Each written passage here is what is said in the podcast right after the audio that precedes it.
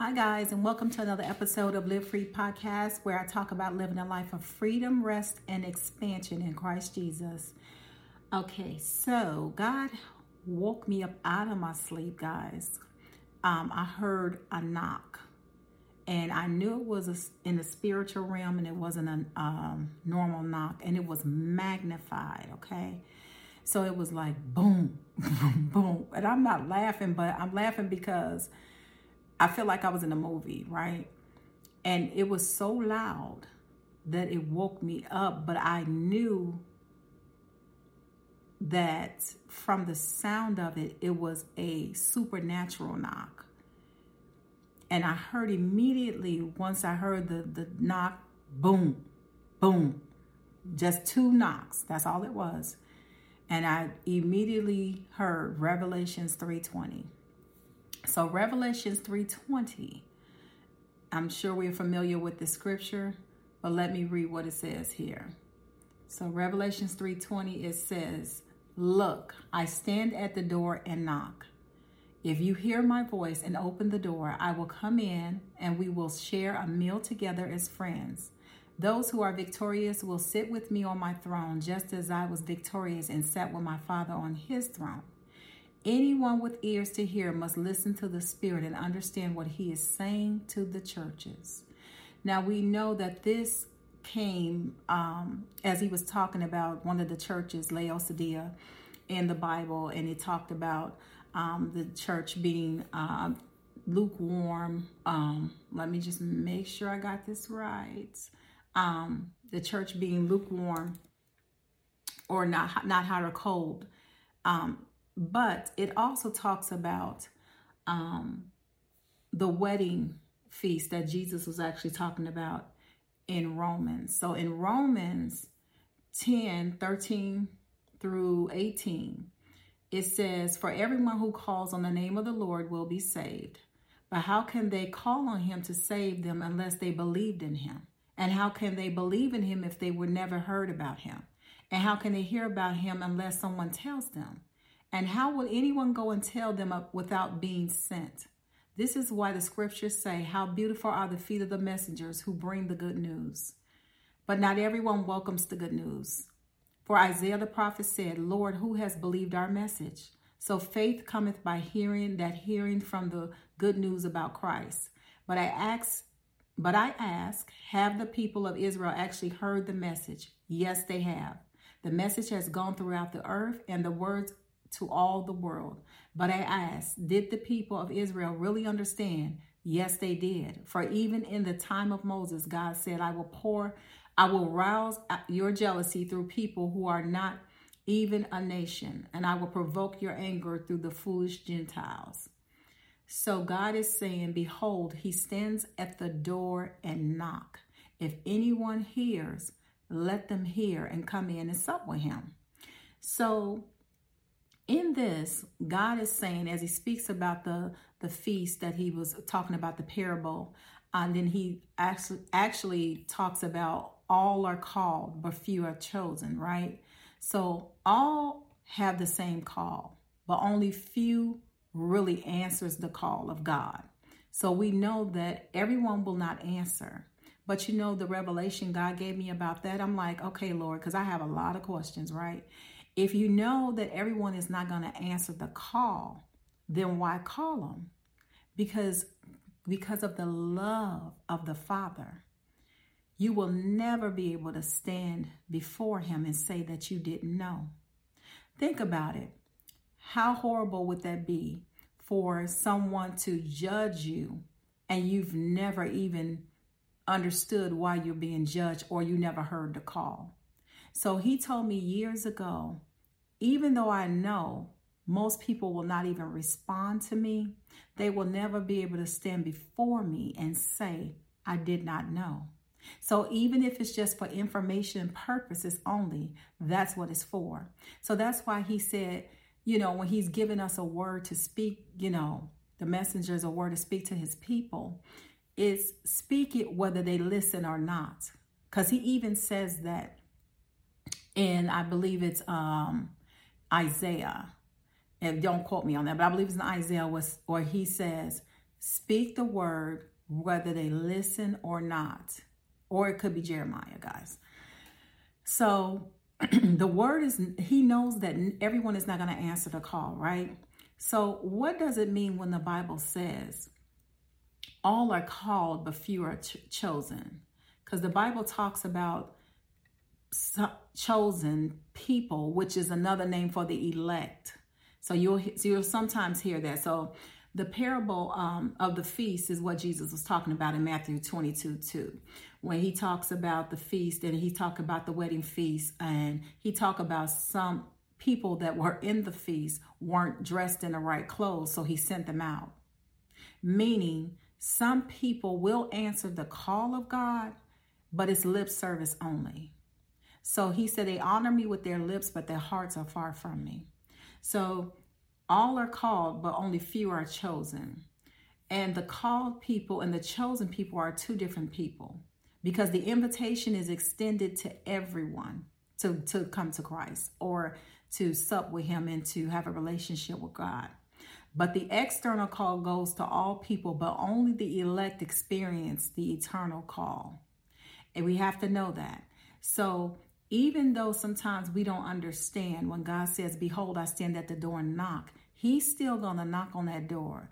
Even though Jesus know the end from the beginning, he knows how it's going to all turn out in the end. He already know that. But he you will never stand before him and say that you did not have the opportunity to repent or to come to him and to have a relationship with him because he's always going to send someone to give you the message whether you listen or not. And he tells us that in his word. Speak the word whether they listen or not. And that bo- that didn't bother me, but I kept saying, "Well, Lord, if you know they're not going to answer, then what?"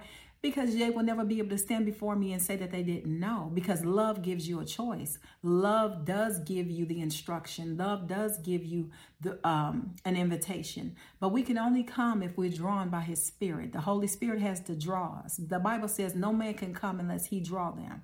So like god says in acts the book of acts in the last days i will pour out my spirit on all flesh. So god is pouring out his spirit like never before. He's he's he's inviting people. He's he's asking them to come. He's mercy. His mercy endures. You know, he's long suffering and all that stuff. But in my other um um, video, I talked about the gates are closing. The gates are closing. Um, when God gave me, um, woke me up at 4:11 in the morning. Um, the gates are closing. So there is opportunities that God will continuously give us, and invitations that He will continuously give us. But the thing with the wedding, the the what it teaches us in the book of Matthew in that parable about the wedding um, feast and the person having on the wrong garments and God sending them back God is saying there are going to be some people that come to him and they're going to they're going and and the, I believe the wedding garments is symbolic for the wrong garments was symbolic for not being washed in the blood of Jesus, not the white robes, right? It's not that you've been washed in the blood of Jesus. Now you amongst the crowd, but you ain't been washed in the blood of Jesus. Because some people think it's lip service only. They think it's a religious thing, right? When it's really a relationship, when God really do exist, when He is really King of Kings and Lord of Lords. But they they don't view Him as such because they can't see Him. But there's going to come a time, and the scripture that keeps ringing out right now while I'm talking is, Why do you call me Lord, Lord, but not do what I say? In this scripture, I really had to hone in on that scripture because and in that scripture, when he says, Why do you call me Lord, Lord, and not do what I say? And they'll say, Okay, Lord, did we not cast out devils in your name? Did we not heal the sick? Did we not do this? And then he says, Depart from me, I never knew you. You do work of iniquity. Iniquity is interchangeably lawlessness, right? So, in other words, there there are people that really think they're following God, but they only follow him for the two fish and the five loaves, or they only follow him as a as a way to escape hell, but they have no true connection or no real relationship with God. They'll say that they are Christian, you know, but they lifestyle doesn't reflect that, and that doesn't and I, that doesn't necessarily mean a lifestyle of um, doing crazy things or wrong things. It could really just be a, a lifestyle of you living a peaceful life, but God is not included in that. But you don't pray, you don't talk to Him, but you say you're a Christian. You have no kind of connection or fellowship with him on a daily basis. You have no kind of intimacy with him. You know nothing about the Bible. And when the Bible is presented, you mock the Bible and you laugh at the Bible. Even when you don't understand. Just be, I always say this, just because I don't understand something doesn't mean it's not true. You know what I mean? So you have Christians that say they believe in God, but then when the scripture is quoted or when something is quoted out the Bible, they laugh and they mock. So that is a symbolic letting you know you really don't know him. You really don't have a relationship with him. Because even if you didn't know everything in the Bible, which none of us do, you know, we, we're still learning every single day, and we'll be learning even in eternity about the Word of God, which is Jesus in the flesh. Even if you don't know everything about the Word of God, it doesn't matter. There should still be a check in your spirit to ask God or to find out about it if you really have a connection or a relationship with God. It's not time to laugh at the things of God. It's to say, okay, Lord, I ain't never heard that before, but that doesn't mean because I haven't heard it that it's not you. So let me go on the scripture. And I, when I tell you God is a rewarder of those that diligently seek him, but the operative word is diligently, consistently, or a true, authentic um, passion and hunger to know him. He will never leave you hanging if your um, hunger and your thirst is genuine. God would never leave you hanging like that. So when people say, I can't hear God or I don't understand the scriptures, uh, I would say, get saved. Because if you have no connection, no nothing, you don't understand scriptures, that's an indication of spiritual blindness. So all are called, but few are chosen. And I'm telling you, that knock was like like somebody, you know how when you have one of them knockers on the door, boom, boom. And I woke and I it was almost like I was the first knock I came out of it, and the second knock, I can hear it in the spiritual realm. And I heard Revelations 3:20. Behold, I stand at the door and knock.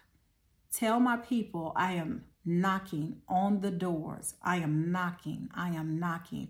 I want to sup with you. I love you. I want to have a relationship with you. But they are not hearing. So God has sent me on here today to tell you He's knocking at the door of your heart. Open your heart. Put down your agenda. Put down your your uh, ideologies. Put down what you think you know, and humble yourself to get to know the true, authentic God because He loves you He's not mad at you. He's not out to get you, and he's not shaking his finger at you. That is not of God. God said, With love and kindness do I draw thee. Come in, he will sup with you, meaning he will have fellowship, relationship with you. He will reveal things to you, he will bless you.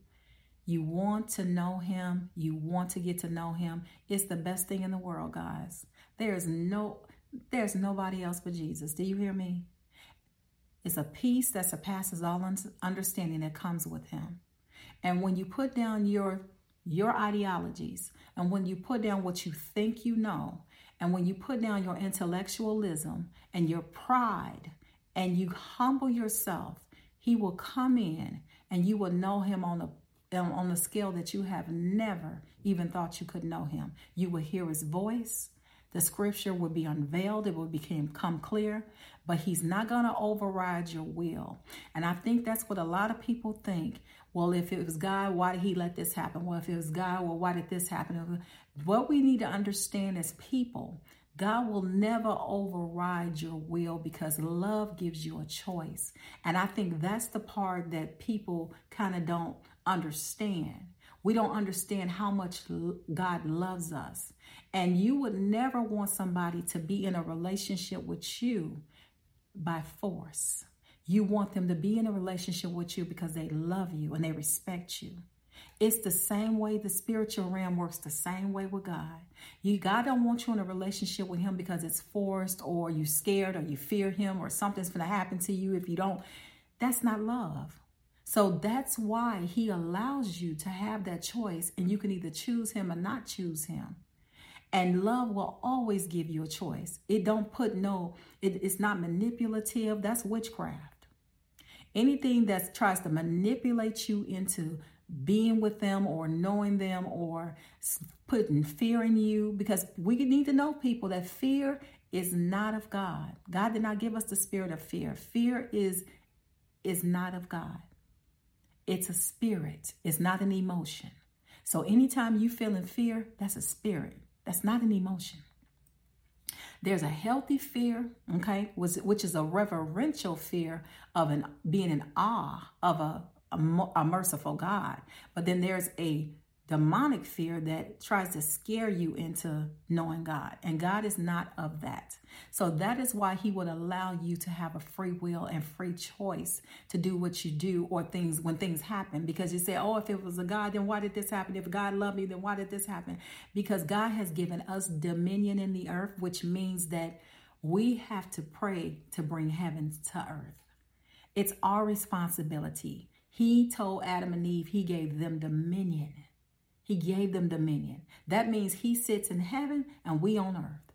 What does that mean? We need to learn the Bible, learn how to operate in the things of God so that we can bring heaven to earth because this is our dominion. So when things happen and we looking around saying what was God, God looking around saying what was y'all? Y'all wasn't praying.